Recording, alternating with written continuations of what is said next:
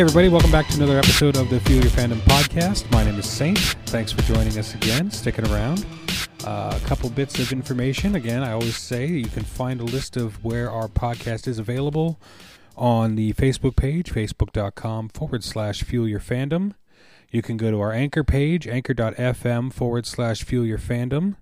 Uh, but we are available on uh, most of the reputable sources for podcasting Apple, Google, and Spotify. So if you're looking, we're there. If you're listening, I guess you don't have to look. You know where the hell to find me. So uh, we also have a new uh, website, still working on it, still getting it updated. Uh, fuelyourfandom.net. That's where you can also go to listen to all of the episodes once I get everything to do what it is the hell it's supposed to do. Um, just got my artwork in, uh, so we're going to be updating the website and the Facebook group and all of that with the new artwork provided by Fedora Monkey Studios, uh, my good friend Eric. Uh, so we're going to get all that. So there's going to be some T-shirts and hats and stuff coming as soon as I can conceivably get them made. So looking forward to that. So, uh, but today uh, I am with uh, someone who, over the course of the last, I want to say it's been something like eight years, five. Seems like years? about 38 years. thirty-eight. Well, I mean, you have gone considerably more gray in the preceding time frame. You know, that's all colored in. I'm here with uh, my good friend Ray Hayden. Ray, how you doing? I'm doing damn fine, Saint. Um, and I'm uh, I'm honored that you asked me to be uh, to be a part of your podcast. Um, for the, for those of you out there listening, um, he did not pay me to be on his podcast. I actually think he does a great job and he's a fantastic artist. That he did pay me for. Okay. Which, by the way, that check bounced. We'll talk about that later. I'll hit you up on PayPal. Huh? I'll get you on PayPal. You get me on That's. PayPal, okay? anyway, uh, no, I'm, I'm I'm glad to be here, brother. Well, uh, and and thank you for letting me into your home and let me play tug of war with your dog once he finally stopped barking at me. You realize that wasn't tug of war, right? What was that? When he was when he when he ripped your big toe off, Oh well, he was trying to kind of gently let you know that um, not okay. not okay. Get out. No, Jon Snow loves the Saint. Jon Snow just forgot who I was for a minute, and and uh, he he's he's a big guy. He's big. He has got big. But uh, Ray Hayden, uh, for those of you who may or may not know, is uh, Raymond Hayden of various different musical projects, uh, Monsters in the Dark. Uh, what else do we got? Uh, Grieve the Astronaut, uh, and of course Raymond Hayden himself. So That's me, and strangely all right now. strangely, all right. That's right. Th- This news is already out there, but I, I was telling you earlier uh, when you got here that I'm uh, um, I'm taking a hiatus for this season at least with my wife's band. I was playing keyboards, um, piano, and organ in my wife's country band, Jessica Lynn. Uh, just my day job uh, is is too taxing right now, and, and my responsibilities responsibilities during the day uh, really lie there. So doing that, but uh, yeah, uh, Monsters in the Dark is a uh, is a showcase band where we invite a bunch of different artists. Um, Grieve the Astronaut is my baby, obviously, grievetheastronaut.com. And then Raymond Hayden. And then my main project, though, is uh, Strangely All Right, as you know. I do know, and I've been to. Because you've supported us. I have. I've been to. Uh, the, what was it? Uh, the least re- the, release most recent party. one was the release party Yeah. for stuff. you and your wife both came to Yeah, that. absolutely. I, I, you guys always put on a hell of a party, so I really enjoy it. Have you heard the new stuff yet? Is that a, is very that a Pink joke? Floydy. The new stuff. Ah, sorry. That's great because our last album was called Stuff. Yeah, Dang it, that gets me every time. Yeah. Seriously. I have not heard any of the I'll have new to share stuff that yet. with you. It's called Inside a Place. It's it's nine minutes and 15 seconds long. Is that all? That's all. That's short for like I- Metallica. exactly. Sorry. Yeah, th- it's not. It's not for whom the bell tolls or anything like that. we and and Ray just released a, a CD. I want to say it was uh, s- four months ago, something like that. About that, yeah, November. November 23rd. You want to hear a funny little thing about that is Sure, I didn't start playing keyboards until November 23rd, 1986. really. And I don't know why that day stood out. Probably because it was a, a, a damn big change in my life. I've been a musician my whole life, but that's when I started playing keyboards over in Europe and Germany, and was that with Ambition? that was with Ambition. I But do my uh, homework. uh, yeah, November 23rd was the day I started playing. and That's when I put the album out. So it's either a really good omen or it's it's God's way of going, well, you had a good run, boy. And what'd you do before you played uh, keyboards? Oh, I was a mercenary. No, You ever seen Reservoir Dogs? I have. Yeah, that was me. Oh my god. You're the guy who said I'm a cop at the end. that wasn't me. The guy that was pouring gas. No, I'm just kidding. No, um, before Kevin's like, oh god, this is gonna be a long one. No. Um, what did I do before that? Um, so basically, growing. I mean, like growing up, or just like the synopsis. Well, I mean, like musically speaking, Oh, musically, I was I was a brass player. Oh, you play brass. Yeah, I've been in tour Okay. busing since I was nine in drum and bugle corps. Oh, wow. So I was a geek, man. No, First song cool. I ever played was Sir Duke by uh, uh, Stevie Wonder, Nice. and then um, Fantasy by Earth, Wind, and Fire um, as a trumpet player. Um, and then just um, years later, when I was in the army overseas, parents had divorced and wanted to get out of town, and got went over to Europe and um, literally got hooked up with this guitar player guy who we're still friends to this day, James, and uh, uh, some a friend of ours hooked us up, and you know me playing you know uh, Chameleon on trumpet by Maynard Ferguson and him playing Eruption by Eddie Van Halen didn't really work so well. So we were laughing as we were walking out of the music center, which by the way was right outside the bar- our barracks in Germany. Um, somebody was had a Polaroid. If you're young and don't know what a Polaroid is, look it up. anyway, um, no, that's a retro keyboard. shit. It's coming back. Is it? No, Okay, sure. cool. Um, but uh, yeah, someone was selling a keyboard, and that's that's basically the gist of it. I was joking, said, "Ah, screw it, I'll buy the keyboard. We'll start a band together. We'll call it Ambition."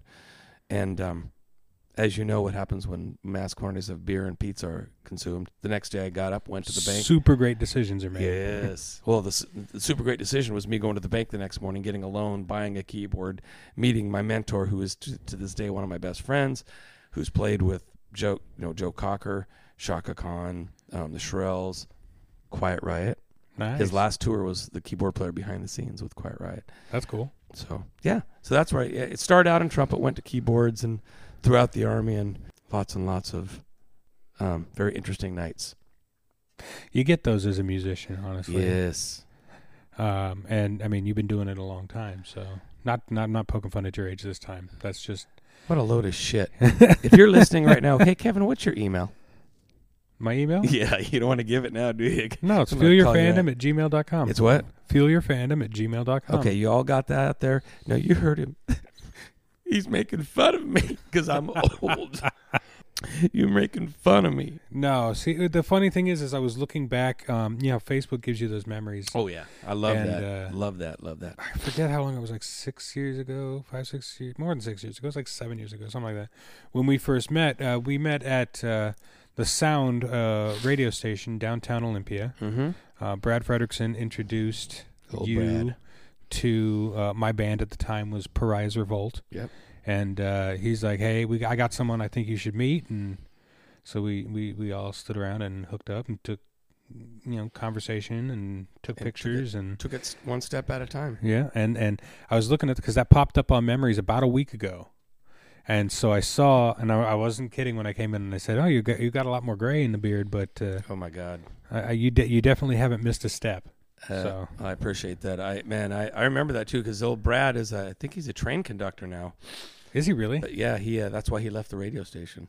Well, shit, make- follow your dreams, I make guess. big money and but I ended up having a radio show with him. But yeah, meeting you guys and and then all the different meetings we had to figure out where things were going to go, and then putting you guys on our label. And you know what's funny?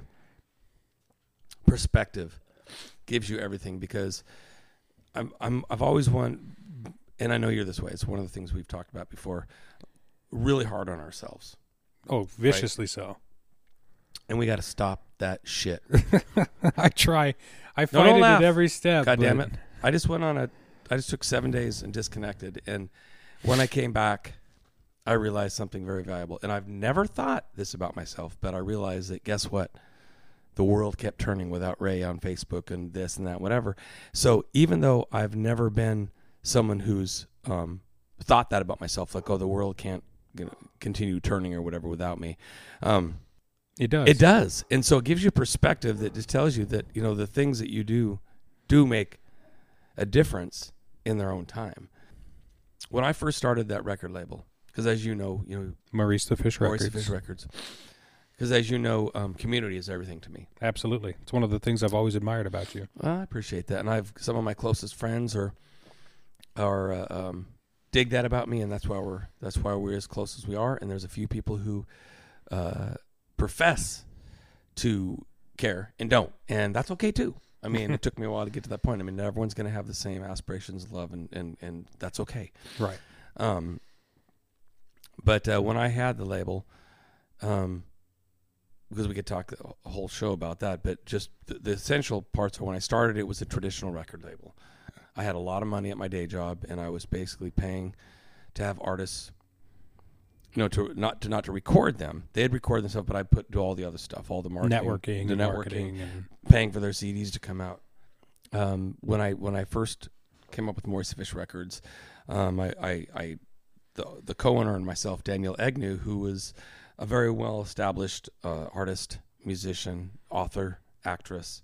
Um, at one time, her band Pope Jane was doing really well and signed with Madonna's label Maverick Records. Her and I went out on a seven-hour evening and drinking and eating, and, and I said, I've got this crazy idea. Um, I want to start a record label. And would you run it with me? Um, I think it would be good to have both, percep- you know, both male and female, um, pers- you know, perspective. perspective. Yeah. Thank you. Um, and the fact that she's also a gay woman gives Mhm. me that other. There's another perspective in there too. So Yeah. so when we started, it was a normal record label, but then um, my my day job changed.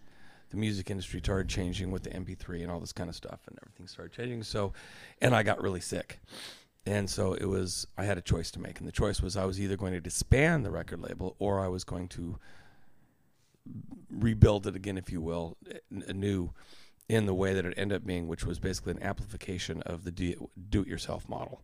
So if you if we asked you to be on our label, it's because we uh, because we believed in you as artists, we believed in you as a band, we believed in, in the fact that you gave you know give back to the community, had something to offer more than just music, because music's part of it, but being people and humans is a different thing. Um, but uh, uh, um, you know, uh, we ended up getting a, had a really good stable of artists, and and when I had to make that choice, I thought, you know, I'm going to let the artist make the choice. And so, what I mean by that is, I basically let everybody know, say, here's what I want to do. If you guys don't want to do that, it's okay. We had a decent short run, and they were all cool. They're like, let's do this. Let's keep it going. So we ended up getting a bunch more artists, as you know, because Pariah's Revolt, um, Saints Band um, was one of the ones that we really enjoyed, and uh, ended up ultimately kicking some serious ass. Definitely. But when I look back on those times, um, when I d- had for a while, I kind of thought, you know, who am I kidding? I mean, I, I, you know, you know, people always like, oh, it's Ray from Maurice Fish Records, and it's not that I don't have pride about all the different things I've done, but I, I, I was just, I thought to myself, you know, this is, I, I don't like spin. I have a really hard time taking compliments. Me you too. know. You too. Yeah. Again, another thing we share in common. Um, I did a whole episode. My last episode was all just me talking about anxiety and oh, and and good for you. delving into my own head in an effort to kind of put it out there and be like, uh, just to bring attention to it because I mean I don't talk about myself well Sure. or often. So that was a good therapeutic experience. It was, and and kind of the way I thought about it was, um, anxiety and depression and imposter syndrome and things like Oh, that uh, affect me very very greatly. And so if it's affecting me, it's got to be affecting other people. Oh, And if if I can show that I am pushing through it to talk about it, which is hard for me to do, then maybe it'll help inspire someone else to open up to someone close to them and, and talk to them about it as well. So good for you, man. And you're right. There's it's unspoken. I mean, if you have if somebody has leukemia or cancer or uh, MS or autism or whatever, there's all kinds of foundations set up or whatever. And it's not that there's not foundations set up for mental health or for things like anxiety and all this kind of stuff stuff you talked about. Because I, de- I I deal with all that stuff as well, imposter syndrome. Um, um, we all have some sort of mental health. I think that seeing a counselor is not the worst thing in the world. It's someone who it's like you go to your car, you go to the the mechanics to get your your alignment squared away. Why would Yeah. you go talk to somebody? And in a lot of cases, if you have good friends who will be honest with you, then Mhm. there's your therapy right there. And- Absolutely. and, that ties right into the point I was getting to. See, this is we got to do this more often. is I didn't really see what the big deal was with what I had done with the record label, and it's not that I had made this big splash like the whole world is going to know about what we did, but they didn't need they don't need to. yeah, I can I can actually look back because it's still going on to this day. The the the, the, the fish that actually got it are still it's still like this entity, you know, and um, the ripples that it created. Yeah. and, and that's kind of what drew me to it as well, is because I mean, here I am in a metal band, and I didn't know shit about shit about getting signed. I was, uh, you know, early 30s, early to mid 30s, and I didn't know anything about it.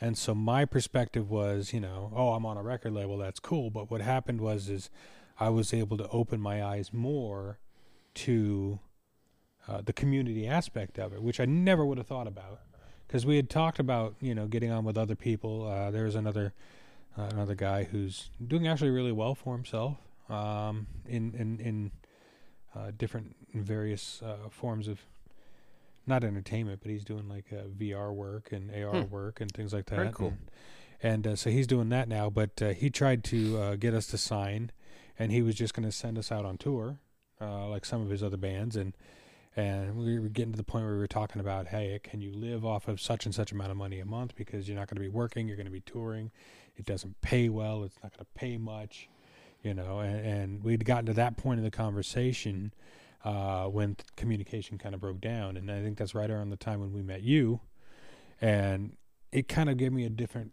perspective of it, uh, the community aspect of it, which again, like I said, I'd never really thought of, but then I started going to more events Mm-hmm. uh, with fish artists, and and meeting more people and It's funny how expanding my own personal network. Yeah, that's important. That's it's all about getting out, meeting people, and Absolutely. and uh, like you said, I mean that's what it is, and that's the biggest thing that that I we as an organization would ever help foster, and it's you know we still try to do it to this day. Can't do it all by ourselves, but No. um, but um, yeah, there's a the thing is is the music industry is like any other industry. It's it's business, and whenever the fact that you know you look at you know the pay to play thing, for example. Yeah, oh yeah.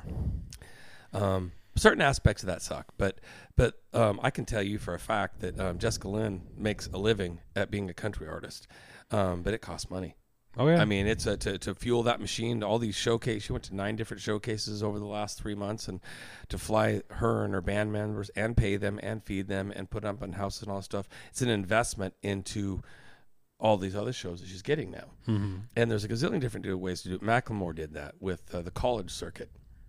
Right. He didn't just. I mean, yeah, he met a billionaire, and that kind of helped. But but he he did that. He did that tour. But I mean, there's different ways of doing things. But if you get out and just talk to people, um, the whole listen, anything's possible. But that whole thing that you're just going to be a badass and put Mhm. out great recordings, and it's going to have some really cool cover art, and because of that, you're going to explode. Wrong, wrong, wrong, wrong Few and far between of few and that. far between. It- it- it- you- you're fighting. You're not competing. We're not competing band to band. We're competing band to hundreds of millions of people. How do you get those people to hear what you're doing? Right. How do you get them interested in what you're doing if Yep. you're not out there interfacing and networking with them? Exactly. And a lot of artists think how you. Well, I know how you do that. You write great songs and you produce them well, and you. That's such a it- small fragment of It's it. It's a tiny thing. You got to. It's how do you get out there and connect? Absolutely. So Well, I feel like we could talk music industry stuff for yeah, hours. for like, like and we have. hours. Yeah. And we have. Um, one of the things I like to do on the, on the podcast is, is, like I say, the podcast is called Fuel Your Fandom because uh, what I've found important to me is having these conversations with my friends, finding out what makes them passionate, what makes them uh, click, what makes them fire, what, what fuels their passions and desires. Um, and and specifically about you know nerdy things like you know uh, what movies you're into, what TV shows you're into, what video Sure. games you're into, things like that. But it, The fact that I bought my wife a Star Trek communicator for her tour log. I fucking saw that. That was cool as shit. Yeah. Uh, but I mean that geeky kind of shit right there. Sam? absolutely, absolutely. Well, and the fact you named your dog Jon Snow, yeah. I love that. But uh, it, it's it's it's become that yes, but it's also become kind of a way to get people just fired up about whatever they're into, and that's why I chose the name Fuel Your Fandom. I didn't make it like I love that. Retro video game podcast or or film and television podcast. I didn't want to pigeonhole it quite so hard. So I named it Fuel Your Fandom because and and and this is my tagline and I say it at the end of every podcast. Probably going to be on a hat or a t-shirt one of these days here. Better well, But, but, uh, damn it. The uh the phrase that I like to use is uh everything is fandom and fandom is everything. And I mean that, and I feel that completely down to my uh, my core because you can be a fan of anything, and as long as it's something that you're passionate about, then you're going to want to talk about it. And and if I talk to you, let's say you're into Game of Thrones. I know Mhm. you're into Game of Thrones. Again, you say you named your dog after Jon Snow. Yeah. The fact of the matter is, is maybe you're a fan of Game of Thrones. Maybe I'm not. I am. But let's just say for educational reasons that I'm not. Say you're a retard. and- and you're right, and you're just wrong. I mean, sorry, uh, mentally challenged.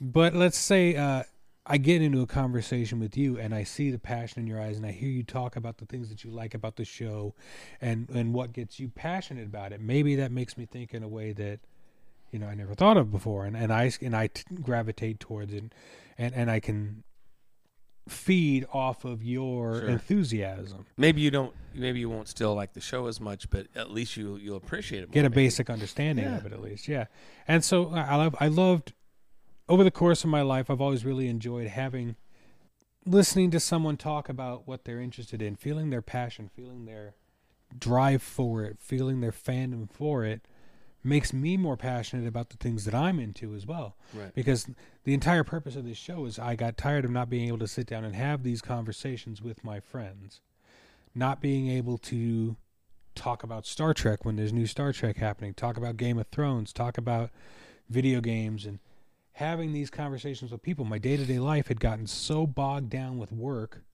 and so bogged down with just the minutia and the bullshit that we have to go through every single day that I found myself as an adult not having the time to sit down and have conversations with my friends like we used to. Like we used to be able to sit and talk about, oh well, if they were to cast this comic book as a movie, who would you star? Oh yeah. You know, if if you were to Jessica and I talk about that all the time. We Isn't it great? The other day we talked about uh, Ryan Reynolds and like how what can't he do? yeah, but I mean how that role was made for him. What Deadpool? Deadpool, yeah. Oh yeah, and, and so it, it it gave me an opportunity to sit down and have these conversations with people, and, and really kind of tap into that fandom, tap into that passion, tap into that never-ending well of geekiness that just kind of drives everybody at the very core. Sure. Because every single person walking around on this earth is passionate about something. Maybe it's not something typically geeky. Maybe it's, you know, football. Or maybe it's, you know, playing guitar. Or maybe it's Playing chess. chess. My buddy Chris, who I had on the podcast a few weeks ago, makes his own chess pieces. Oh, cool. He 3D prints his, and I'll show you a couple of them. They're really neat. Yeah, that'd be cool. Um, That's got to be t- tedious. well, it's 3D printing, and, and, and, and he's doing Oh, a- it's 3D. pro- Okay. He's doing a set for that he's designed that is going into a museum, Ah, and, and so he's been working on that, and uh, he's been working on that for years. He was a guitar player of mine uh, Hmm. back back when I did the Tool tribute band. So, but it, it this podcast gives me an opportunity to tap into a lot of different uh, genres of fandom, same as I tap into a lot of different genres of music. So, I'm gonna stop babbling now and let you talk about it. What what is it that you are aside from music? We've already covered that. Uh, what is it that you find yourself passionate about? What are you a fan of? well, I have this buddy Dexter. Morgan? No. Just kidding. If anyone out there was, who've seen Dexter, they're gonna be like, "What the?" And if anybody hasn't, they're gonna be like, "What the?" Either way, they're all gonna say, "What the?" It's great up until the last season, and or the last half a season, I should say. That always happens with everything. Yeah, So what what else am I passionate about? Um, you know, it's funny because obviously, um, music and, and most people think that music is what drives me, and I did for most of my life, but um, it's it's actually not. It's it's actually one of the vehicles. It's one of a few. Music, podcasts, um, producing, mentoring, all these different things. It's you know I've I, why the hell did I do all these different things? Mhm. Was there something wrong with me? Was I was I was I trying to sabotage my own success as a keyboard player or as a podcast or label owner or whatever? Turns out no. Turns Casting out too many hooks. yeah, it- it- no. Turns out the whole time it's really simple. I didn't sales 101 is like always dig deeper, Right. right? Like it's never just it's never if, if a customer tells you, "Well, I just need the best price." My boss told me years ago. He said, "Ask them why the price is important." And I looked at him like, "What?" Well, duh. The price is always important. He says, "No, ask them. You'll be surprised what you'll hear." And it's like anything else.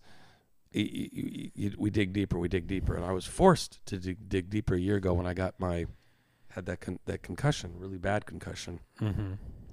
and uh, based on not taking care of myself as well as I should, and um, anyhow, uh, I realized that coming to your to answer your question, you said, "What do I like to do besides music?" Um, I, I, I, a lot of things, but it all comes back to I like connecting with people.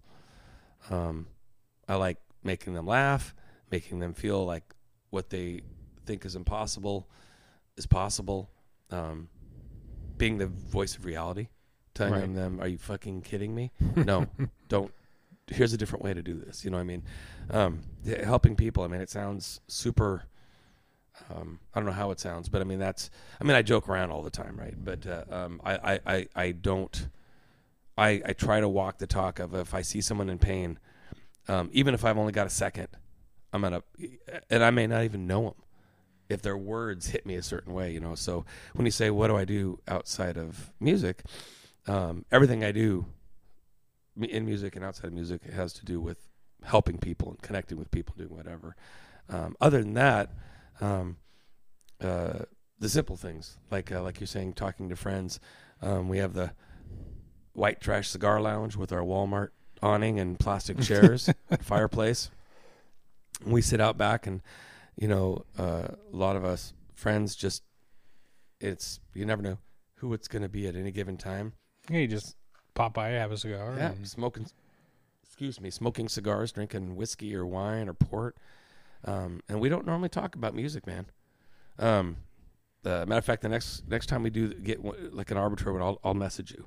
Yeah. We we talk about all kinds of stuff, but so getting together with friends, um, hearing out what they're doing, help them. You know, we help each other with our problems, um, and then other than that, geeking out with my wife and and dog. yeah, I love your wife and your dog, by the way. Yeah, cool. pe- cool they're geeky, right? Super geeky. I Absolutely. mean, Jessica is.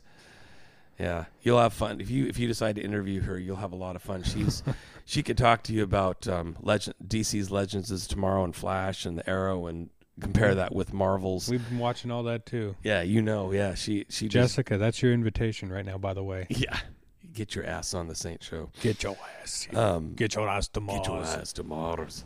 But uh, yeah, she she does all that, and I and I uh, and we watch Ancient Aliens and a bunch of this mysteries and stuff like this. So you know, so in a nutshell, my life is is is the piece pieces of the pie are music. Um, a huge piece of the pie is work. Um, I've got a good job that helps me keep the lights on. Yeah, it's always helpful. Um, helping people, and then um, hanging out with friends and and laughing, laughing and laughing and laughing, and um, and then being geeky with my wife. And, and and I've been there, kind of in the background, the entire time you and Jessica have been a thing, and it's been such an awesome uh, experience to see you blossom into that. It's been it's been an interesting experience to watch the Ray that I knew back then uh, morph into this the new Ray. I, I mean, you're not new; it's like new Coke, old Coke, but uh, you you've definitely you've come into yourself with finding Jessica. And you two are such hand in glove. It's it's it's it's a wonderful thing to watch. Oh, cool, man! I never And- thought about it that way, but thank you. Jessica is is for those of you who don't know Jessica Lynn. She's a very uh, talented uh, country music artist um, based in Tacoma, but out of Nashville, and, and, and she's been she's originally from Denmark. You got it. She's a Viking, bro. She is a Viking. I wouldn't fuck with her. Yeah, either would I. you seen them guns on her? Jesus. she break me. Oh, we also watched that too. We watched the Viking series. I haven't watched that one. I've been told it's, It's a good one. Badass, man. I've got to pick that one up. We just started watching Picard. Oh yeah. Oh, we want to watch Trek that. show. It's really really good. Is it good? Okay, don't say anything. I don't know when to spoil that. Don't don't don't don't uh, share. Star Trek Discovery and things like that. We've Oh, been yeah. all- getting into all that stuff, but uh, uh, yeah, it's been fun watching you, uh, you and her meld and bond and, and become uh, happy. Yeah, It's, it's, uh, really cool. you know, when we first met, we were. uh okay, now it's now it's the. uh It's love time with Kevin Saint. Are um, you feeling um, the love? How you feel the love? um, no, when we first met, we had both just got out of long, dis, you know, long term relationships, and and um, no no hate involved or anything like that, but just they just, just didn't work out for one reason or the other, Right. and neither one of us were looking to get into a relationship. So when we found each other, um, I was a judge at a radio contest, and she was one of the contestants. They won, but I, I never knew her before, so don't go there. um, but uh, we we kept running into each other, and then finally one night up at the Hard Rock, I was there on a to meet a blind date. Funny enough, and she was there, and she wanted to. She goes, "Hey, I'm going to be playing at the happy hour. Maybe we can talk real quick about you know being on your my old podcast, The Aquarium." And I said, uh, "Sure, sure. So let's do that." We sat down, and literally within five minutes, just the two of us, no distractions, no anybody else, just the two of us looking across the table from each other. I was like, "Oh shit." so much for the blind date. Because she, I, I could just tell. I could tell in that five minutes that she was cool. She wasn't jealous. She wasn't. I mean, I mean, our relation, our yeah, relation, sometimes you just know.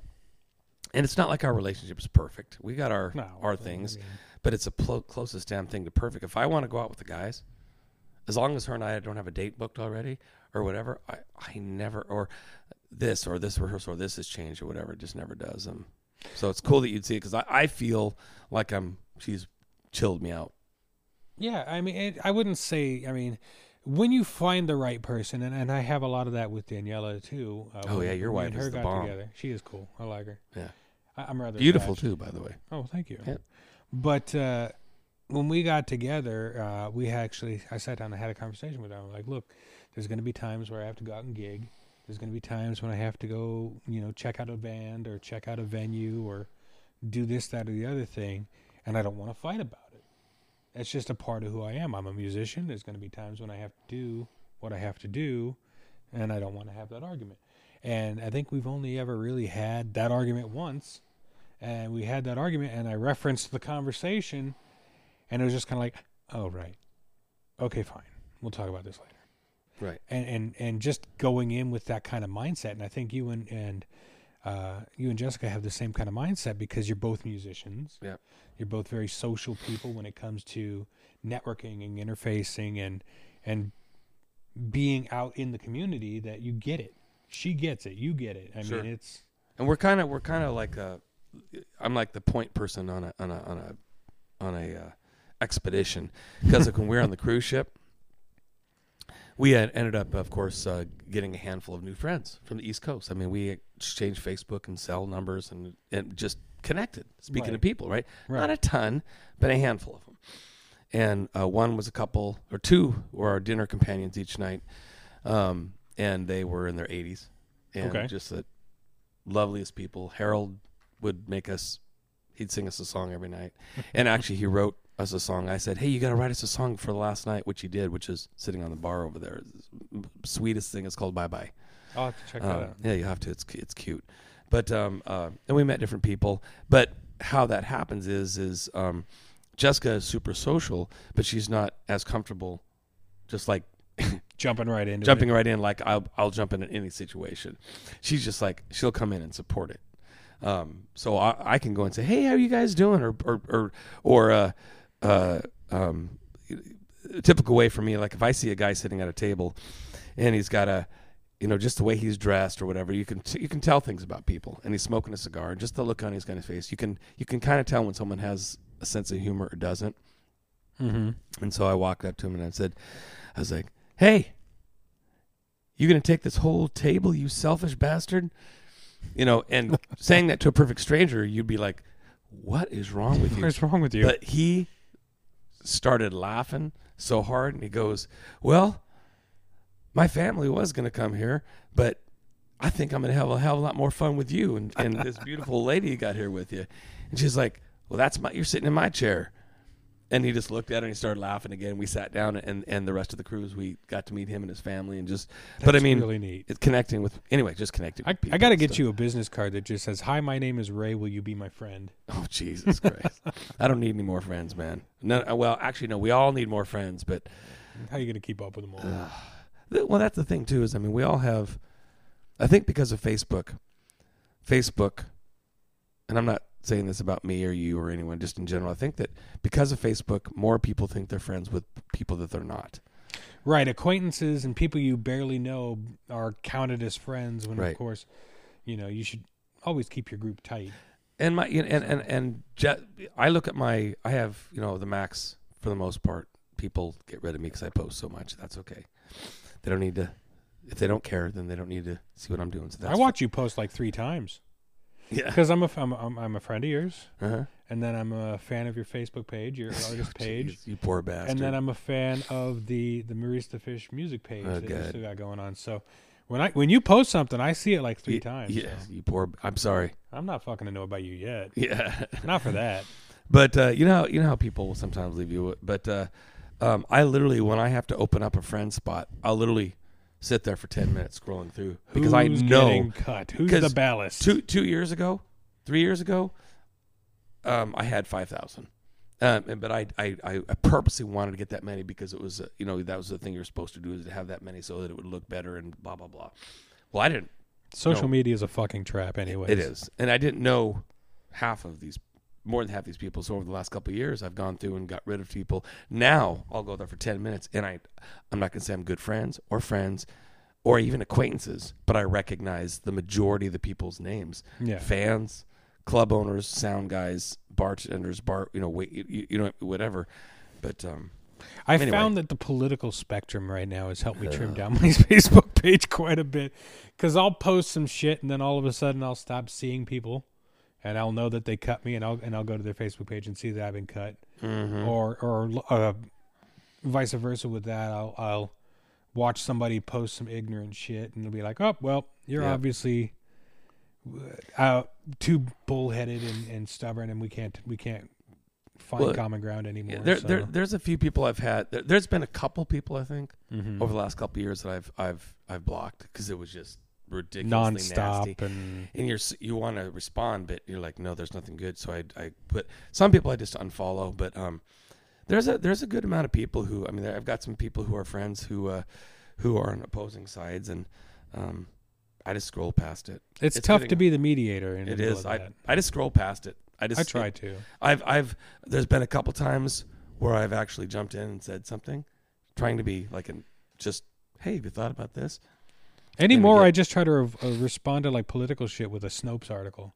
Oh if it's God. something that I know is completely bullshit, I'll be like, and I won't say anything. I'll just I'll get the Snopes article, check the link, and then throw the link in there and just walk on about my merry way. nice, And uh, that's saved me so many arguments. So I, I try to not get political with too many people, but uh, uh, it definitely has helped pare down the friends list a bit. yeah, A- And I, I definitely feel like, and, and this isn't an original thought, of course. This is, uh, I listen to, I talk about it all the time. I listen to a podcast called the uh, ID10T podcast, which is done by uh, comedian Chris Hardwick, Mhm. which I'm not sure if you're I know familiar I know with. who the I don't know about the podcast, but I know I know the comedian. He he uh, was one of the ones who started the Nerdist and and did all this that and the other thing, and Hmm. he now does the ID10T podcast and all the hosts of the Walking Dead after show and uh, Hmm. after the Breaking Bad, he did Talking Bad and things like that. So uh, he does a podcast clever. ID10T, and he interviews musicians and actors and friends of his and comedians and but it's always been kind of this uplifting positive experience like he he'll have people you wouldn't think would get deep with things come on like Ron Perlman will Mhm. come on and and just you get to see this completely other side of Ron Perlman because Ron Perlman plays a very specific type of character. Uh, Ron Perlman's a, a white collar, right, or blue collar comedian, right? uh, no, Ron Perlman. You're thinking Ron White. Oh, that's Ron. Ron Right, right, right, right. Perlman is the guy. Did you watch Sons of Anarchy? I did. Uh, Clay. Oh, okay, yeah, yeah, okay. I had him confused. Yeah, and he was in like Beauty and the Beast, and he's done a bunch of different things. But um, Hellboy, he was Hellboy for a couple of movies, and so he's got this very gruff, very Yeah. you know stern demeanor, and you wouldn't really think that he had a poet's soul. But I mean, listen, he's one of the things he's really super into is is Frank Sinatra. Hmm. And he gets into these conversations where he's talking to Chris about how he met Frank Sinatra and how he would have these conversations and, and it's just it's so interesting to hear other people open up and be enthusiastic and and so that's kind of what made me want to do the podcast is because I wanted to be the reason people were having these conversations. I wanted to be the reason that people were able to smile and talk and and just enjoy what they enjoy. right. Because and and here's the thing. That's powerful, man. I've I've never seen someone who's into Star Wars or Star Trek, just to name one thing out of the out of a hat, afraid to talk about Star Wars and Star Trek. Star Wars in and of itself is a very divided community. And people are very, very passionate and very, very vocal about what they feel is right, what they feel is wrong, the missteps, the positive direction. So getting someone to open up about that is key because uh, if you are, let's say you're very anti Jar Jar Binks. Oh, you mean the Sith Lord? Oh God, that's a fan theory. I'm glad it didn't gain too much traction, but uh, uh, I've actually got a, an episode I want to do on fan theories coming up, and and, and just to really delve into the secret Urban legends? people, urban legends, and fan theories. I did that and- with the aquarium, and it was actually taken pretty well. nice. I mean, not your idea, but I did urban legends just Mm-hmm. in general, and people love that shit. I got a buddy who runs a podcast called uh, Paranormal Pints, Hmm. and they eat ice cream and talk about, you know, Bigfoot and cryptids and aliens and ghosts and that paranormal aspect of life. And, and it's really interesting. It's not my cup of tea. I've told him beforehand it's not my cup of tea. Right, right. And, and I try to be like, hey, hey, when are you going to have me on your podcast? And he's like, I'm not. And I'm like, why? He's like, because you don't believe in this shit. I'm like, oh, yeah, I guess that's a fair point. But uh, he was on one of my episodes when we talked about uh, uh, Star Trek casting uh, Hmm. or who's the best in each department on Star Trek. So, Yep. um, but my buddy Carrie, about that stuff. yeah, my buddy Carrie, Paranormal Pints, you can find him on Anchor and Google and Spotify and all the same places you can find me. Very cool. There's your plug, Gary. But uh, you better be happy, you son of a bitch. you motherfucker. Um, I don't think he cusses as much on his podcast. Shit. Fuck. Um, but I, I don't, I don't like to put any blinders on people. I want people to talk. way Yeah, no, that's cool. I think it's important that, in, in that you just your biggest thing is you just gotta let people know you're doing that. That's the kind of like it's kind of like with uh, music, right? Yeah. How do you let people know about your songs? And and there all the other 60 million songs on. I mean, you, you go on to iTunes to get a song and it says, "Hey, if you sign up now for 3.99, you get three months of unlimited to 60 million plus songs." It's like, oh my, Overload. You know, I mean, it's like, oh my god. But but yeah, so like I was saying, you, you talk to someone about in Star Wars and who's very anti Jar Jar Binks, right? Right. And they get all hateful and spiteful and wow, Phantom Menace sucks shit and and the only good movies were the original trilogies and and I very much used to be that guy until recently when I decided being that guy wasn't getting you anywhere. All you're doing is shitting on something that someone else likes right. for no other reason than to prove you're right and they're wrong. Yeah. Which is bullshit. It's So I've you heard- can still think something is shit. But you don't have to be vocal about it. No, or you could. You could say, "Well, I, you know, hey, it's cool I that you disagree. Yeah, I disagree. It's cool. You know, what is it you find so cool about it? Right, and that's the conversation I really Right. enjoy having is like, okay, so you're really into Phantom Menace as a movie. Why? Tell me why. Maybe I'm missing something. Maybe I didn't think of something. Maybe I'm coming at it from the wrong angle. And so you hear them talk about it, and all of a sudden you're like, okay, I got a new respect for it now at this point. And I've really decided to become that more of a positive kind of fan, to be more accepting and, and less vocal about my criticisms. Right. Now, of course, that's not to say I'm not going to bitch and moan because, I mean, hello, that's what having social media and having a podcast is all about. But, but I'm not going to shit on anybody for any one particular reason. I mean, Not unless you've got a glass table handy. Oh, Too soon. mm, Sorry. I noticed you don't have any glass tables. Nope. well, that was glass. Past experience. Just kidding. Jesus Christ. People are going. What the hell On did that that, derail? I don't even know where to go after that one. Okay, so we're going to take a quick commercial break. We're going to throw out a crass commercial announcement here to try to help keep the lights on a little bit. Uh, we come back, we're going to talk more with uh, Raymond Hayden. Sweet. If you haven't heard about Anchor, it's the easiest way to make a podcast. Let me explain. It's free. There's creation tools that allow you to record and edit your podcast right from your phone or computer. Anchor will then distribute your podcast for you so it can be heard on Spotify, Apple Podcast, and many more.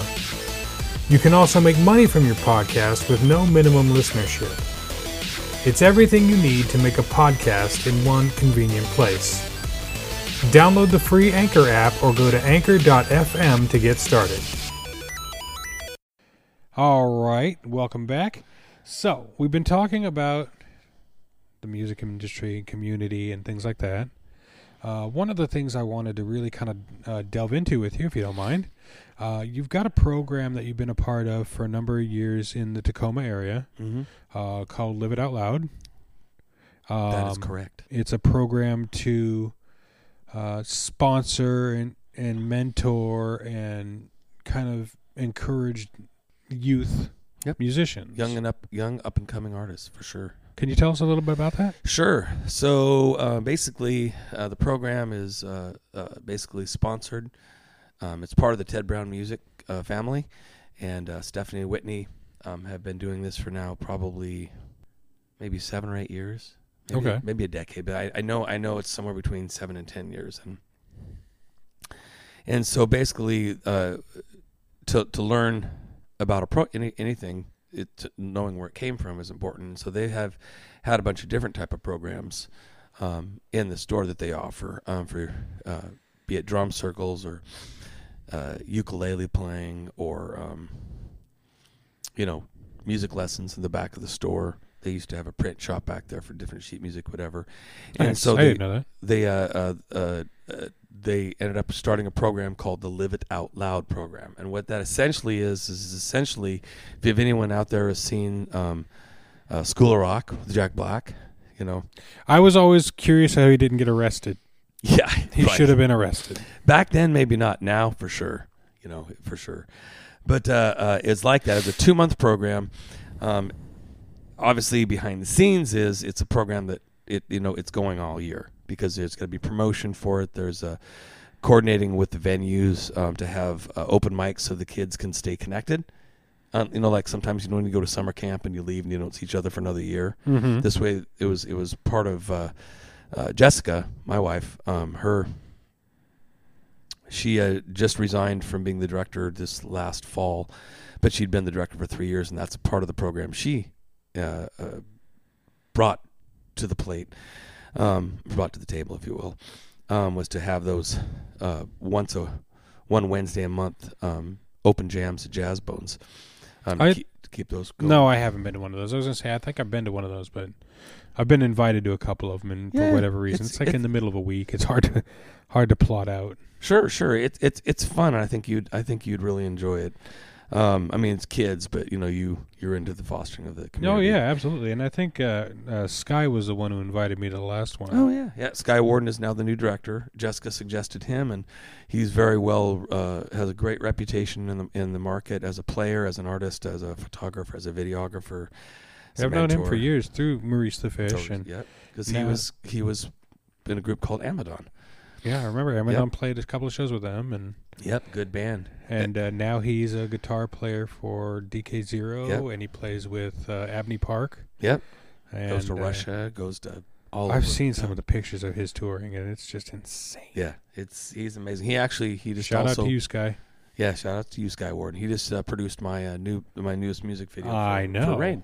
Did a great job, didn't he? Not that everything doesn't tie back together, but you know, I say things for a reason. Yeah, know. yeah. no, no, you know. I mean, that's part about being networking is absolutely. you can do that without do even your trying. Yeah, you got to do your homework. Yeah, but I mean, also, but you do without trying because you know, because you're out doing stuff, you do whatever, you know. Um, but uh, back to the living out loud thing. So yeah, a rock and roll camp for two months during the summer.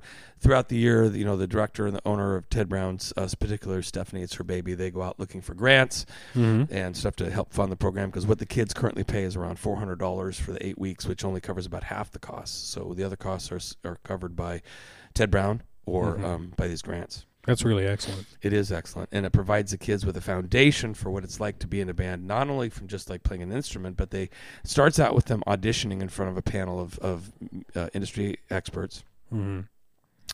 The director and those in- industry industry experts work together to create a a uh, tiering, if you will, of you know of level of musicianship, and then they use that tiering to put those kids together in bands um, that are similar or maybe a little higher um, to their where they are. So it kind of you know keeps them keeps them grounded, but at the same time you know challenges them. Right.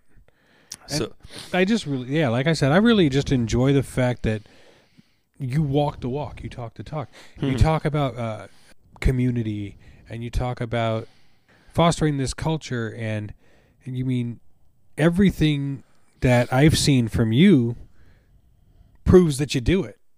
I mean, and Whitney Houston said, "Children of the future, teach them well and let them lead the way." I know that's stupid as hell Let to, them lead the way. to quote Whitney Houston, no, but it's not. It's, it's that's that's a very it's poignant poetic. line. Yeah. It's children are the future, regardless of whether it's musically or educationally or politically or anything else. Children are literally the future, and they can only go where they're taught. And Well- so, teaching them and raising them up in a culture where music is appreciated and understood and and fostered is going to be beneficial down the line when it's their turn to do the fostering and the mentoring and the Sure. and everything else. Well, and and to steal an analogy from a guest on my podcast recently, Houston on Saddle Wave Radio, um, was interviewing Je- Jeffrey Castle, and he was talking about how he was involved in the New York, uh, in, in, the, in the music in the subways, busking musicians in the subways in New York, and it's still in place today. okay, And uh, he was we, we got on talking about that and the philanthropy and all that, and talking about how the schools are cutting these uh, music programs. mm-hmm. And he says people don't understand. It's not like going into an orchard and cutting down some apples. you're cutting the fucking tree. cutting the fucking tree. So when you try to, you when you take the tree away, there's no orchard. So when you want to ha- bring a music program in back in, you can't just bring in a bucket of apples. You Where are you gonna get them from? seed Yeah, in the ground and dirt and water. And how long does it take to grow an an app- apple tree? not as long as it takes to grow an olive, No, but yeah. But you're you're talking about a ten, probably about a somewhere between a five to ten year void of Mhm. the lack of culture, and, and and so it just it just kills me. And there's and you're and I- missing out on all these great voices that could be, that could have been Oh, intelligent kids who have otherwise no way to express themselves. we got to be balanced, man. We got to be balanced. And and and there's there's been a couple artists, and I'm not going to mention any names. Uh, a couple of them that I'm thinking of are one's an artist, one's a, uh more of a managerial role, and they're both dear friends of mine now. And they both had one thing in common with our first meeting, you know, officially, which was why the hell do you care so much about local music? Half the local music around here is shit Yeah, and this and that, whatever. Now, and see, that's the thing. You're like, yeah. So I could say the same thing. I say, you know, you're right. Half the local music around here is shit. Or I could even take a step farther. Now, I'm not going to say I haven't said that before because I have. Okay, I There- there's said it. some people who just are impatient, and it's like, God, hone your craft. But that's a great way of saying, God, this sucks. Be like, oh, this music is fucking terrible. It's like, wait, stop, positive spin. They need to hone their right. craft. Well, here's the thing: is is there's got to be someone out there who is that Direct. beacon, be, you know, beacon. Yeah, of course. And Yeah. And the thing is, there's a lot of artists out there who they're impatient. Uh, they just want to, and, and they say that the community is important, and they and they get on Facebook and they they mark interested or going or they do this whatever. And I can't tell you how many times. I don't know how I remember this stuff, but I noticed certain people who have said they're going and even told me they're going, and they don't. They don't go in, and there's always a reason. There's always a reason. mm-hmm. And then, but when they have something, They expect see, now- yeah, everyone they expect to- everyone. And so the thing is, is here we are at a situation where it's tit for tat, right? Mm-hmm. And I got caught up in that. And for me, um, it's it's it's not tit for tat. It's this. Um, if I stopped doing music today, like if I on your on your on your podcast, I said using your podcast as a meeting, I'm selling all my keyboards. Um, You better not. no, but I'm saying if I did, um, I could be happy, brother. Because guess what? No, seriously, because it would give me more time to spend with my wife. Right. Um, I don't know, takes educational classes to get better at my job. Um, even though I'm older, it doesn't matter. Spend more time with my friends like you and the Sautels, and I could go down the list of you know different friends. Um, Jackie and Paul. Hi, Yeah, Jackie. Hi, exa- Paul. yeah, exactly. But uh, um, uh, you know, that's uh, um, that's not what I'm going to do. I'm saying, but I could. I'd be okay. But the simple truth is, the music industry is fucked. It's very difficult. It's not for the faint of heart.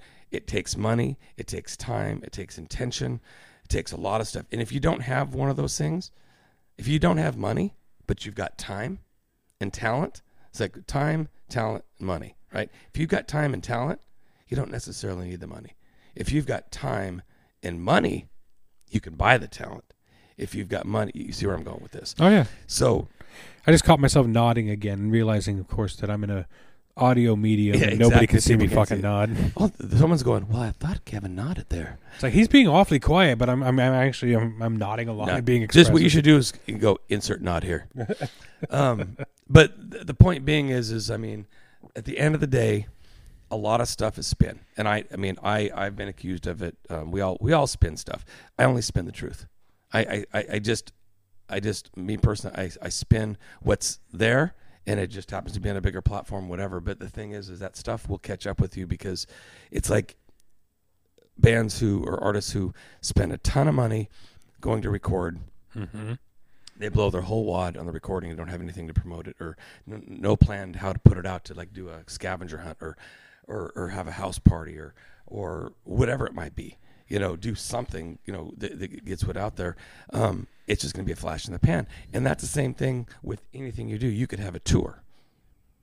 Okay? You, so you have a like a let's say you have a seven day tour and you do the tour and it's super cool and there's all this stuff going on whatever. As soon as that tour's over the day after that tour is over, there's probably going to be some cool content. Oh, it looks like you guys had a great time. The next day, it's just going to fiddle fiddle, just like the CD release party.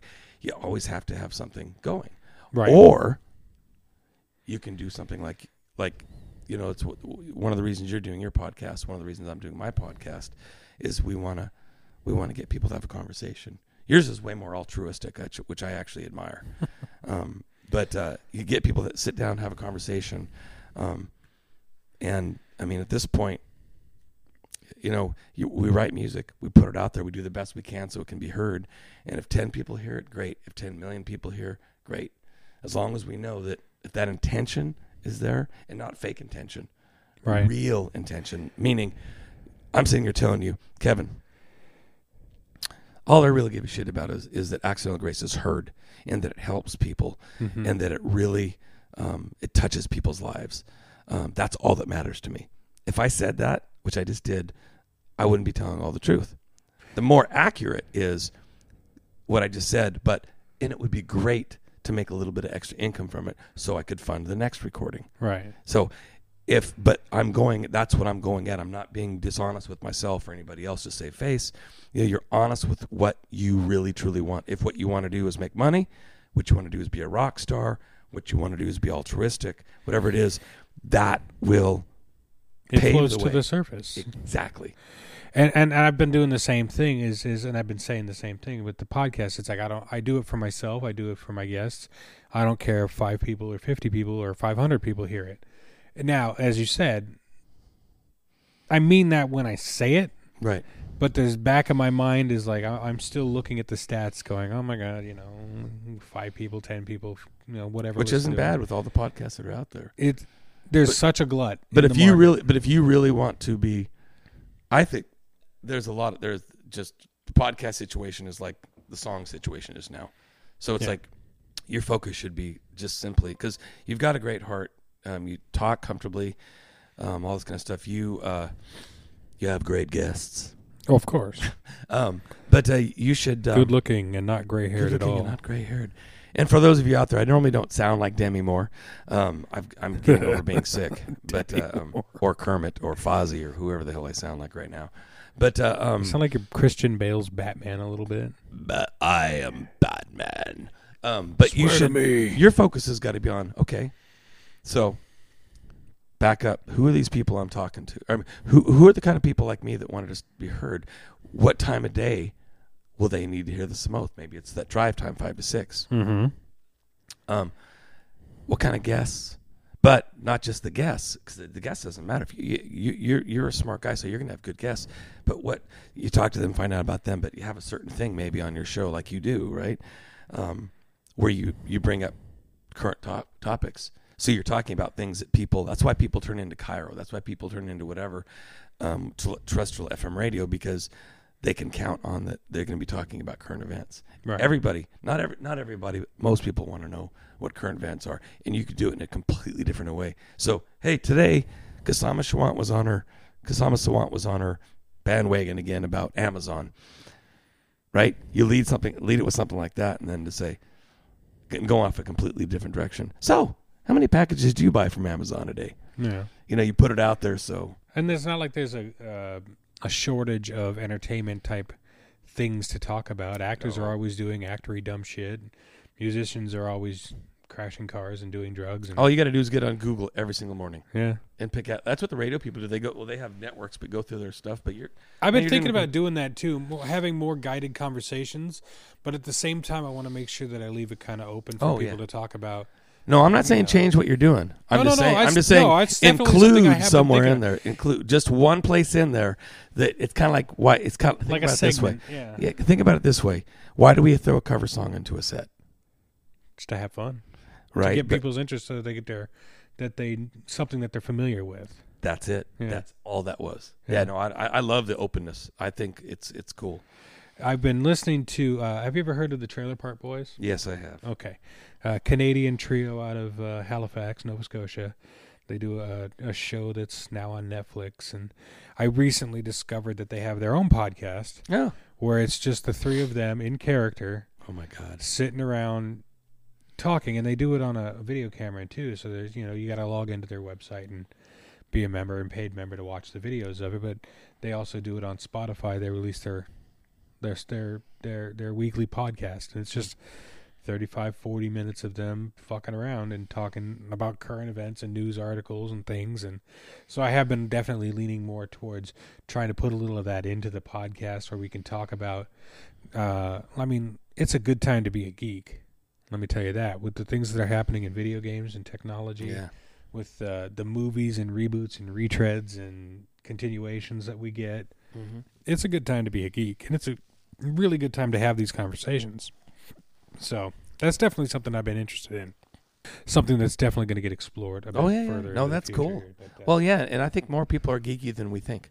oh yeah They're hidden geeks. They're like, uh, well here's the thing and here's an analogy that someone laid out before uh, that i never really thought about that never made sense to me but you've got uh, when i was in high school you had the geeks and the jocks hmm and the geeks are into things like video games and D and D and and and and shit like that, comic books and, and and the like. The jocks are into football and sports and stats and everything else. And it's really really hard to sometimes see a correlation between the two. But what never really occurred to me, have you ever played fantasy football? a long time ago. Okay, I haven't, but I get it. Yeah. That's Like D and D&D. For jocks. You, we said that at the exact same time. You realize that, right? That's yeah. I knew where you were going with that. That's D and D for jocks. Dude, I you're was a magic user. I was a badass magic user when I was in. Uh, I got killed a lot. The last game I really played D and D wise, it was it was actually a Star Wars game, Hmm. like the old D six campaigns, and uh, I flew my speeder bike into a wall at a high rate of speed, and that's how I died. Uh, I never really jumped back into that particular game, but um, yeah, it's just sports people are doing the exact same things that geek people are doing, but they don't see it in the same way. And I'm trying to help people broaden their minds. Think about it like this you see someone wearing pointed Spock ears, or a Starfleet uniform, or a Game of Thrones house sigil, or uh, a Harry Potter house scarf. They wear their geekiness on their sleeve, sometimes quite literally. But then the nerds or the jocks do the same thing. They're wearing their uh, uh, Russell Wilson jerseys, or their Tom Brady jerseys, Right. or their New England Patriots or Seahawks hats. Or, All things that are Cowboys symbolic, hats or- symbolic of what's important to them. right, and it's exactly the same thing. Yeah, and then you And get the, nobody realizes that they're just being nerdy in their own in their own way, but it's called being a jock. And, Uh, yeah. Well, fuck labels, man. It, it's if you're passionate about something, fuck it. Just be passionate about it. If you want to be vocal about it, be vocal about it. Well- the thing is, is like I was saying earlier, just don't be shitty about it. Well, you got to be really careful this day and age. W- wasn't so much in the past, because I can actually remember this. But now, if you wear whatever you wear, Mm-hmm. people are going to associate that you're like if, if, you wear a shirt that says "fuck you," they're gonna, to. th- They're going to um, think that you're you're you're a negative, um, you know, pessimistic person. I had a shirt from Hell's Kitchen back in the day. Remember Hell's Kitchen? Yeah, They had a shirt that was uh, for sale there that I bought uh, that just said um, big bold white letters on the front. It said "Fuck you, pay me." And uh, this actually brings me into a conversation I wanted to have with you. So I'm Oh, going to cool. use this as a springboard. perfect. Uh, the shirt said "Fuck you, pay me," and I used to call that my uh, my gigging shirt because whenever we would go out on a gig, people would try to screw you with money. They would try to short your drink tickets. They would try to pay you with exposure. And I know you had a thing about a year and a half, two years ago. You went off on this. It was like a month long diatribe about It's longer than that. it was it was a while. It was a long one. I lost some friends during that time. Don't give two shits. Fuck They, 'em. they weren't. If if I if if anyone they don't get it, if they're if I've I've literally had some people defriend me.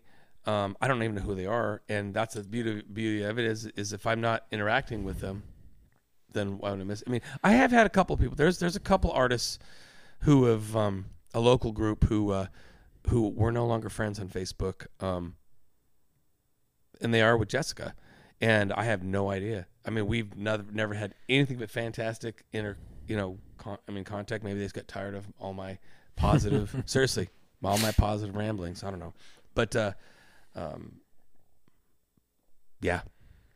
Um, and, and for those of you who, who don't follow Ray on Facebook, first of all, why not? Mm. But second of all, uh, there is uh, in the music industry and, and in artistic venues as a whole, people are very quick to try and get you to do what you do for free. Yep. Whether it's go to a uh, do a performance at a bar to get your name out there, to get the exposure, or that's a that's that's a bad word. it is, and uh, I mean, you see it like with artists. It's like people are like, "Oh, you do you paint? Can you paint me a picture?" Oh, sure, I can paint you a picture. Yeah, um, it, here's my rates. This is what it car- what I charge. Oh, well, I just thought you would do it for me because we're friends. Yeah.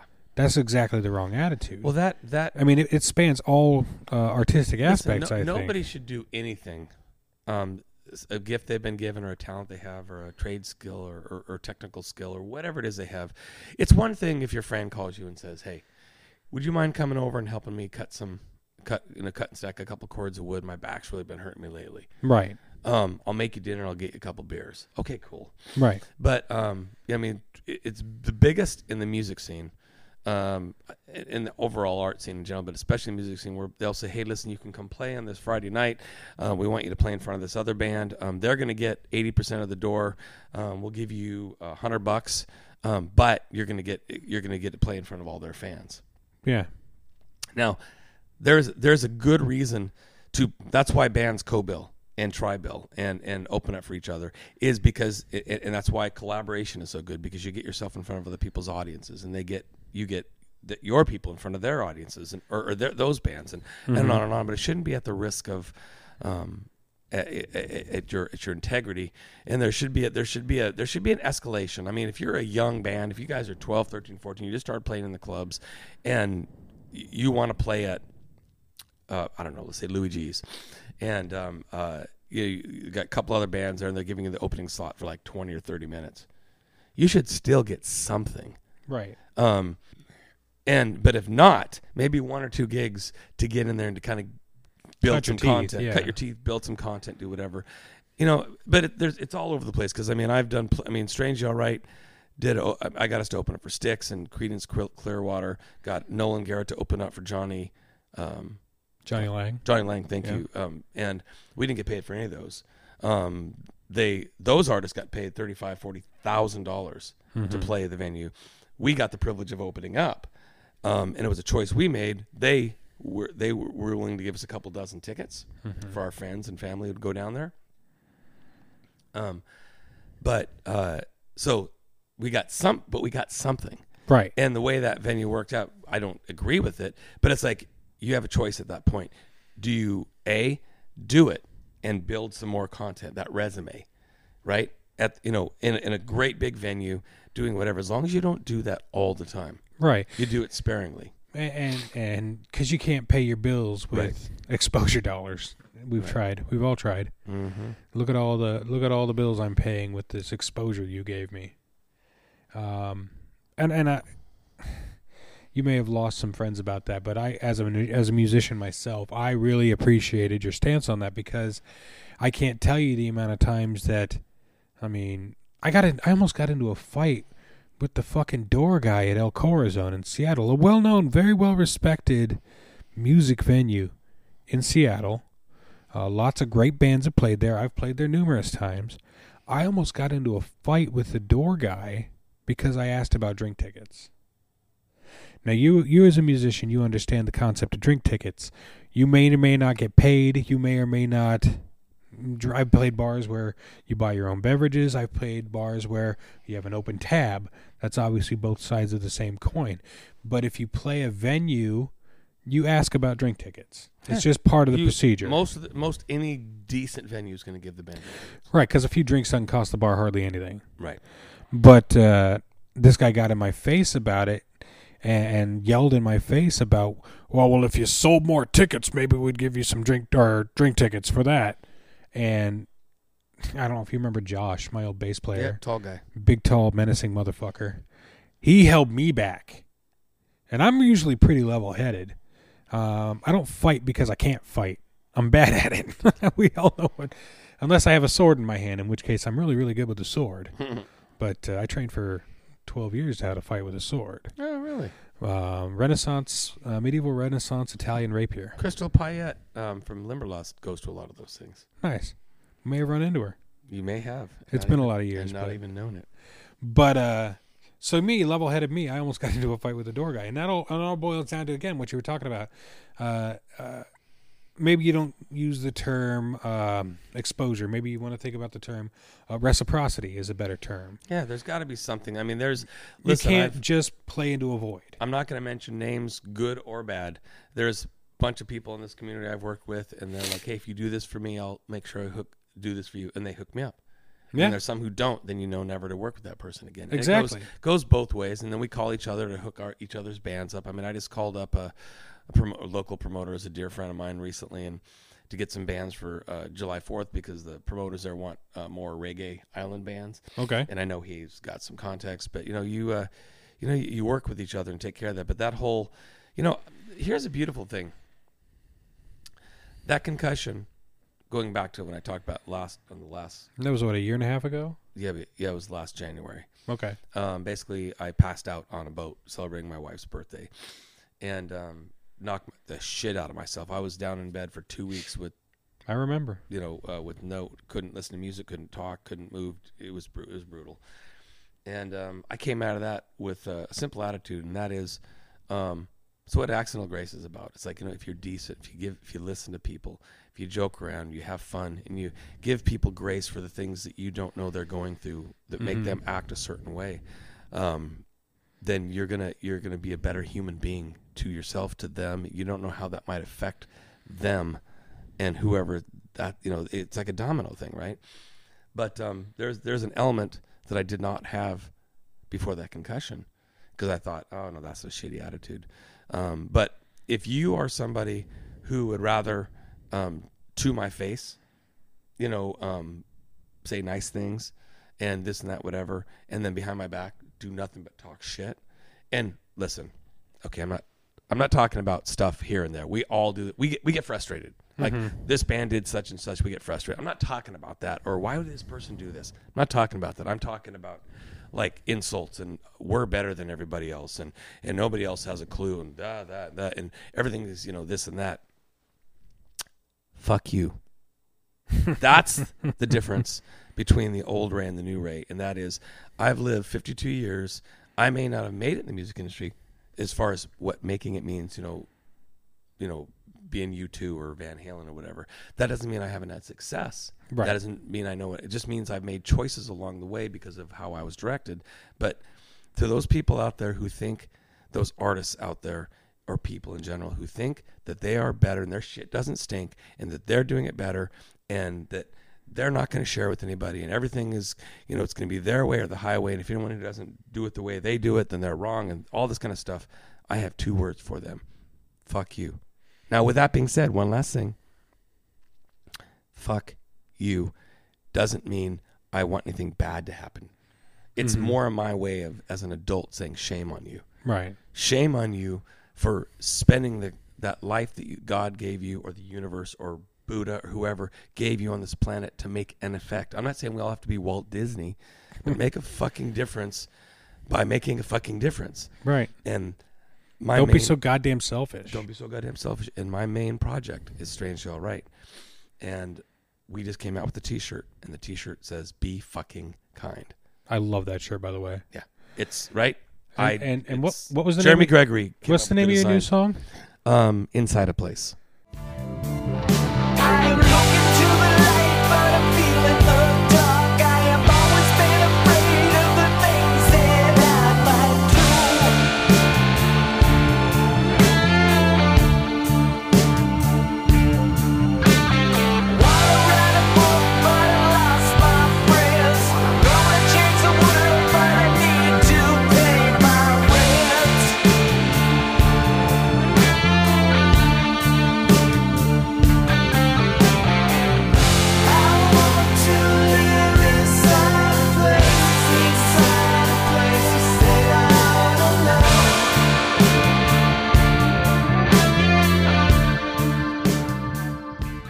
Inside- so- uh, uh, so that shirt was the, the, the "Be Fucking Kind" shirt was uh, was designed by Jeremy Gregory, um, who's a local, very well known, established Tacoma artist. Okay. And um, but it's you know it's simple, and there's uh, there's been a little bit of hubbub here and there about not having that shirt on our website or not having it at stand where families could be and whatever. And it's like we get that. We're not stupid. We know that the word fuck. But you know what? When you when you use it as an adjective with the Cheshire Cat smile below it, be fucking kind. It's an exclamation point. It's an adjective describing be kind, but it makes you think. Be kind. Damn it! You could say it in any number of ways, but Doesn't you have doesn't- happened to have picked my favorite word. So, uh, kind? any no, well, Yeah. in a, in, a, in a just world, it would be kind, but no. Um, I really like that, and, and in fact, uh, I really like Strangely All Right. I mean, uh, I've gotten to know uh, Reagan a little bit. Yeah. Uh, I know son of a bitch. he is, but one of the coolest things that he does that I that I really enjoy is when he gets in because I mean he gets balls to the wall, he makeup and he does costumes and he does.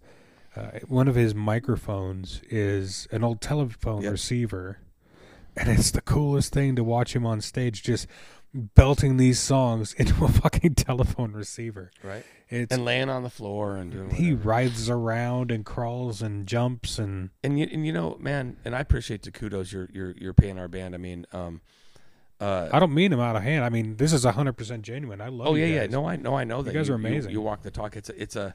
You also know us well enough to know that we're all we're all humble. Um, we have a great time. You know, three of the guys in the band are in recovery. Um, Regan has, has got his own journey. Mm-hmm. I've interviewed him before, by the way.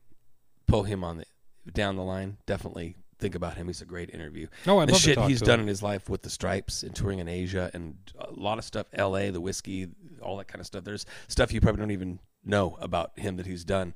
He he's been on the verge many times of like losing it all, Yeah. and he came back from that and had become one of my dearest friends, one of the most talented songwriters I know. We're currently working on a project right now. Um, it's a, it's just a song, um, not a band. But uh, uh, on drums is Jason Bear from Strange All Right. Guitar is Sean Van Domlin. Regan's going to play bass. Crystal Payette from Limberlost is going to sing lead vocals, and I'm going to play keyboards, and he's producing that. Nice. So he's he's you know he's that guy too. But does it have a name yet? yeah, it's Will I Ever Find Love. You've heard the song. That sounds familiar. Will I ever find love? Yeah, trying to sing when I got a crappy, scratchy voice. Um, but it's uh, he he what he did to it so far is amazing. I can't wait to hear it. Yeah. I'm gonna put up a uh, little bit of your song uh, stuff here as well Oh, cool. because I really that's one of the ones that I really enjoy. I like that song too.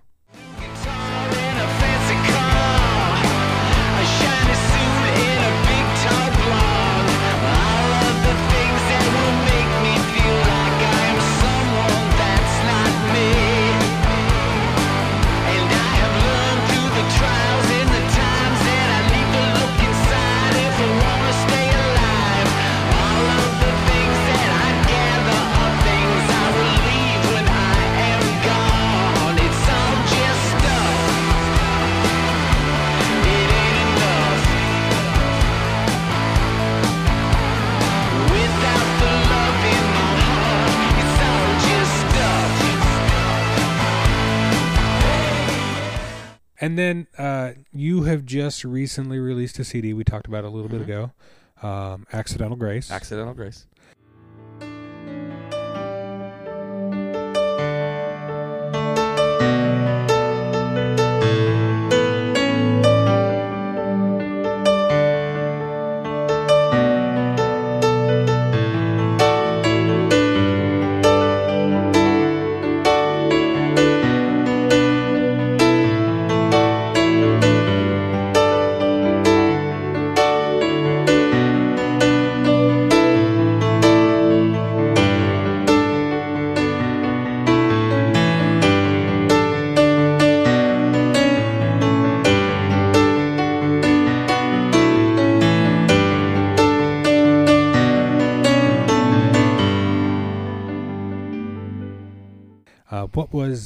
We talked a bit about the inspiration behind uh, the idea behind it, and and uh, uh, it, it's it seems a very very personal uh, journey. It it is. I mean, it, it is a very. It's very perceptive of you. I mean, it, it was um, my first album. It was number. This one was number six. My first album was called A Doorway Through Your Tears, and that was released in 2001. That was a solo piano album. I have that one. And um, you do. I have all of your albums. you do. Oh, you you big schmoopy.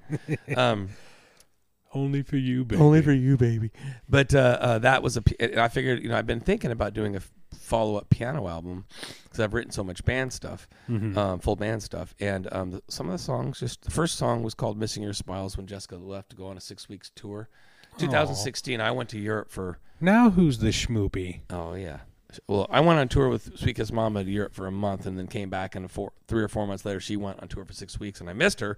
So I wrote this ballad, and it's called "Missing Your Smile," which is on the album, and, and then a couple other songs. And I noticed that, um, like, there's a song on there called "Gods of War," and I remember one night I was sitting out back smoking a stogie, as usual, As and um, it was uh, uh, it was a bunch of um, uh, Trump rhetoric, and it doesn't matter what side, and it was going back and forth with different world leaders, and I just thought, oh, these who do these guys think they are gods?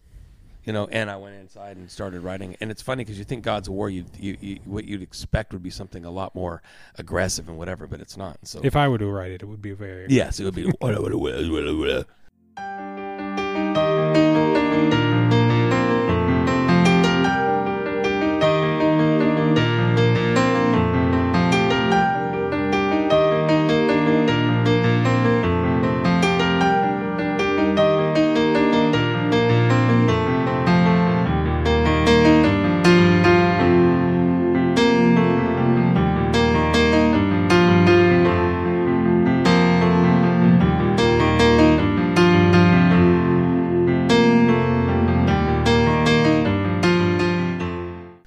uh, um, yeah, no, it just it was very personal. There was a lot of things that were going on in my life at the time.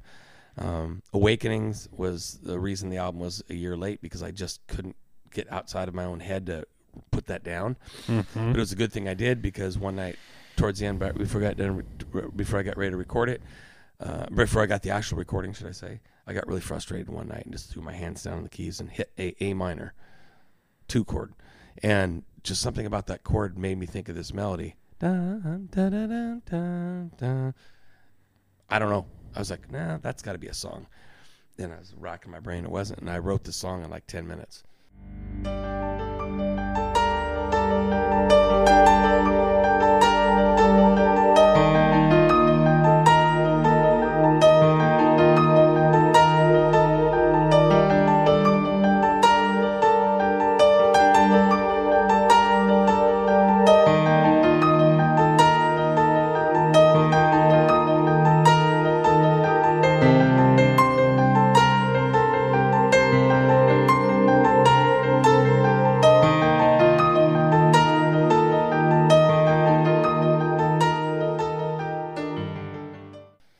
It's super simple. You've heard it. It's super simple. Mhm. Um, got little classical bits, you know, and that little dancing. Da da da da da. Well, I'll throw a piece of that. I'll throw a piece of that one right here. Yeah, cool. Um, but uh, um, so I thought the album was written, and it wasn't. That was the ninth song, and so once that was done, I knew this album was done, and put it out. And the big thing about that is, is it's a collaboration. So um, every song is being is you know the album was put out the songs were put out, every one of the nine songs is I, I given to a specific music artist, Mhm. and they're collaborating. So they're doing their own versions of the songs, what that inspired them to do. Some have completely ripped them apart and changed everything. Some have just played over the top of them. Some have added and done a little bit of both. Um, and then I also did the same thing with visual artists. Nice. So nine visual artists, and those have, I've been releasing those on Facebook, but they're also on my website, accidentalgrace.com. And um, for you, Kevin, and for any other artists out there who are listening, um, the the nine music artists and the nine visual artists that I chose um, were very for very specific reasons at the time the album came out. But um, this is a collaborative, ongoing effort. So if you listen to my album, if you hear anything, whether you go on Spotify or whatever, and if you love it and you can't afford the ten bucks for the album, um, just email me. I'll send it to you for free. Just give me your address. I'll send it to you for free if you're going to enjoy it. Um, and if you're an artist who uh, um, who hears something that touches them, and they want and you want to collaborate with me, like saying if you want to take if there's any one of the songs you're like I want to rip this apart, just take this one part out of here and do the rest of it a certain way. By all means, do. And um, I'll you keep know, that in mind. I've been Yeah. looking for an excuse to kind of bang heads with you uh, on a track yeah, uh, for about seven years, eight we've been years, talking so- about it for a while. It, it, it'll it'll happen, man. We're sitting down here talking. Yeah. Sometimes it's just all about you know making that plan, brother. timing. You and I, you and I last week said, or however we did it, we said we need to talk on this date. Oh, You stuck to your thing. You reached out. We put the date down. Here we are. Yeah, here we are. We'll do the same thing with the song. Absolutely. And and again, like I said, that's one of the things that I've always really admired about you is you've got this integrity about you when you talk music, when you talk promotion, when you talk uh, any aspect of what it is you're doing. If you say something, you're going to do it. You're going to bend over backwards to do it. And, and sometimes I mean, we all know shit comes up, but uh, Most of the time. I, sometimes, um, things happen. yeah. but more than any other person that I've had the pleasure of interacting with, uh, you you're a man of your word, and and, and you handle yourself in a way that is uh, primarily constructive and and very uh, Besides Bit- that whole "fuck you" thing, right? bent towards education. Yeah, we all say "fuck you" at one point or another. I wrote a fucking song called "Fuck You" for God's sake. Hmm. Uh, and, and the reasoning behind that song was is very kind of a similar vein. Is is uh, uh, and in fact some of the lyrics to that song.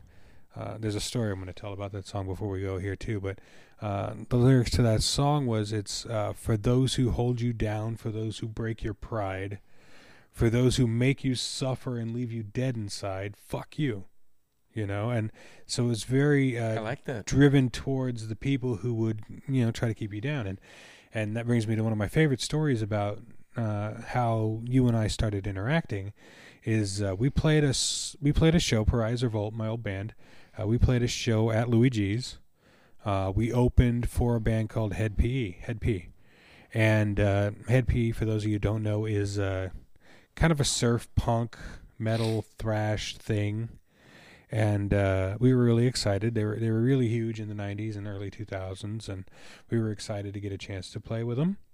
And uh, so we opened the show for them, and we opened the show with "Fuck You." We wanted, knowing who the band was we were playing with, we wanted to open strong and get aggressive, and we knew the kind of crowd that they draw. And I remember playing a really good show and, and staying around, and Hed PE put on a, a hell of a show. And we get done with the show and the next day i got an email from you. And the email from you was you had interacted with louis uh, the guy who owned louie g's at the time. And uh, louis had expressed to you because he knew that we were we were talking and uh, you had helped us get the show there uh, that he had almost pulled the plug on us because we opened with the song fuck you and he almost pulled the plug on us right away uh, because it's an all ages venue and you obviously showed no thought, no care about uh, your audience and this, that, and the other thing. And that hurt. I mean, as, as an artist, as a, as a musician, that hurt. And so what I did is instead of reacting instinctively, which would be to lash out and just be like, well, fuck you, you know? Yeah, if I'm not mistaken, I was just passing on. Yeah, no, you literally just passed on the message from Louis to kind of to kind of gauge my response. Right. I didn't think I. I. yeah, I didn't. Think It wasn't from you, Yeah. but uh, and and I took the time that it was necessary, and I think I sat on it a couple days, and then I came back and I wrote like this two-page email to you, um, basically saying, you know, he can say that we didn't uh, gauge our audience. He can say that we didn't uh, act appropriately or accordingly, but I submit to you, we did.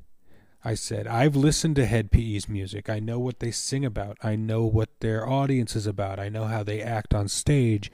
I know who we were playing for. I said, I tailored my act in that manner. If we were playing with fucking boy band or whatever else, we wouldn't have opened so NSYNC. strong. In sync, yeah. We wouldn't have opened quite so strong. But the fact of the matter is, and what I said in the email was, if you sit and listen to the category of music or the catalog of music that this band plays, they talk about violence. They talk about uh, gang violence, drugs, alcohol, um, very aggressive topics, and they swear as well. Right. And I said, I put to you that we chose our audience quite exactly. And I said, I can appreciate your position. Uh, and, in me talking through you to, to Louis, I said, Right. I can appreciate your position, but you're wrong. And I left it at that. There was no name calling. There was no bitterness. There was no bile. And and I remember you emailed me back, and that's when you emailed me back and said, I want you to join the record label. And, and that always gets me when I think about it because you understood what it took to write that. Yeah. And Stood your ground. yeah, I Yeah. wasn't. I didn't pussyfoot around and go, "Oh, sorry, sorry. I guess I should have." You know. And and and that's the interesting thing because I wasn't. Uh, I mean, my thing is, and I've always been this way. Is maybe it's the sales guys guy in me. No matter not. Okay, there's some things I won't say that feedback I get, whatever. Like, oh, they fucking sucked. I'm not gonna. Most Hone of them, I'm not gonna push that forward. Hone your but- craft. Huh? Yeah, exactly. But uh, there are certain things because if I didn't say something to you about that, and then the next time you were at Louie G's and Can't Louis get a came up show to there you to and save said, my life, said yeah. something to you, said, "Hey, did Ray talk to you about what my, you know, what we talked about?" And you say, "I don't know what you're talking about." Then I'm fucked. And that's funny because the next time we actually played at Louis, Louis came up to me and he said, "I've been listening to your CD. I really enjoy it." And so it's like, okay, so now we're we're on the other side of that. We made it through that part, so Well, and I don't It was remember. really kind of cool. Yeah, and I don't remember. It's been a while. I don't remember exactly how my interaction went with Louis, but a lot of it was probably honest. I mean, he he he's in a tough spot sometimes because he's, you know, he's ADD, right? You know, Andy, uh, but you know, running a uh, all ages venue and this and that. I mean, you can never, uh, you can't win. You can't tell from day to day how it's gonna. Exactly. Maybe you get that that but you had the balls to stand up soccer mom. Karen in the audience who's like, "Oh my God, my little Timmy was affected. How dare you use such vile language?" But you, but you stood up for yourself, and that's all that matters. Well, yeah, and there's a there's a lot of ways you can stand up for yourself without being a dick. Right, right. I mean, definitely for me, there was a lot of swearing and a lot of, you know, angst and and pissiness behind the scenes. But sure. You know, Oh yeah, there always is. I mean, that's why you filtered out, and that's why you have outlines and actual drafts. I mean, um, yeah, exactly. c- comes to another, like I'm talking like this is where the Beatles or something like this. Another expression that Strangely Alright has is "Love always wins, so don't be a dick." I like how it's all positive and shit, and it's like that little reprimand on the end. It's like. Well, and love always that- wins. That's the way. If you listen, um, if you listen to uh, the lyrics that Reed, because Ringen and Sean are the primi- primary songwriters in the band, and they let us do our thing. Mm-hmm. right. you know, at our parts, but um, they write the songs. And if you listen to the lyrics, they're very clever. Um, but be fucking kind. Love always wins. Don't be a dick. What do those two things have in common? They're not. They they they utilize. They're using things that are traditionally um, can be not offensive, but um, you know, Negative. derogatory, or negative, or negative, or whatever. And they're doing it, but they're spinning it in a positive way. It's very clever.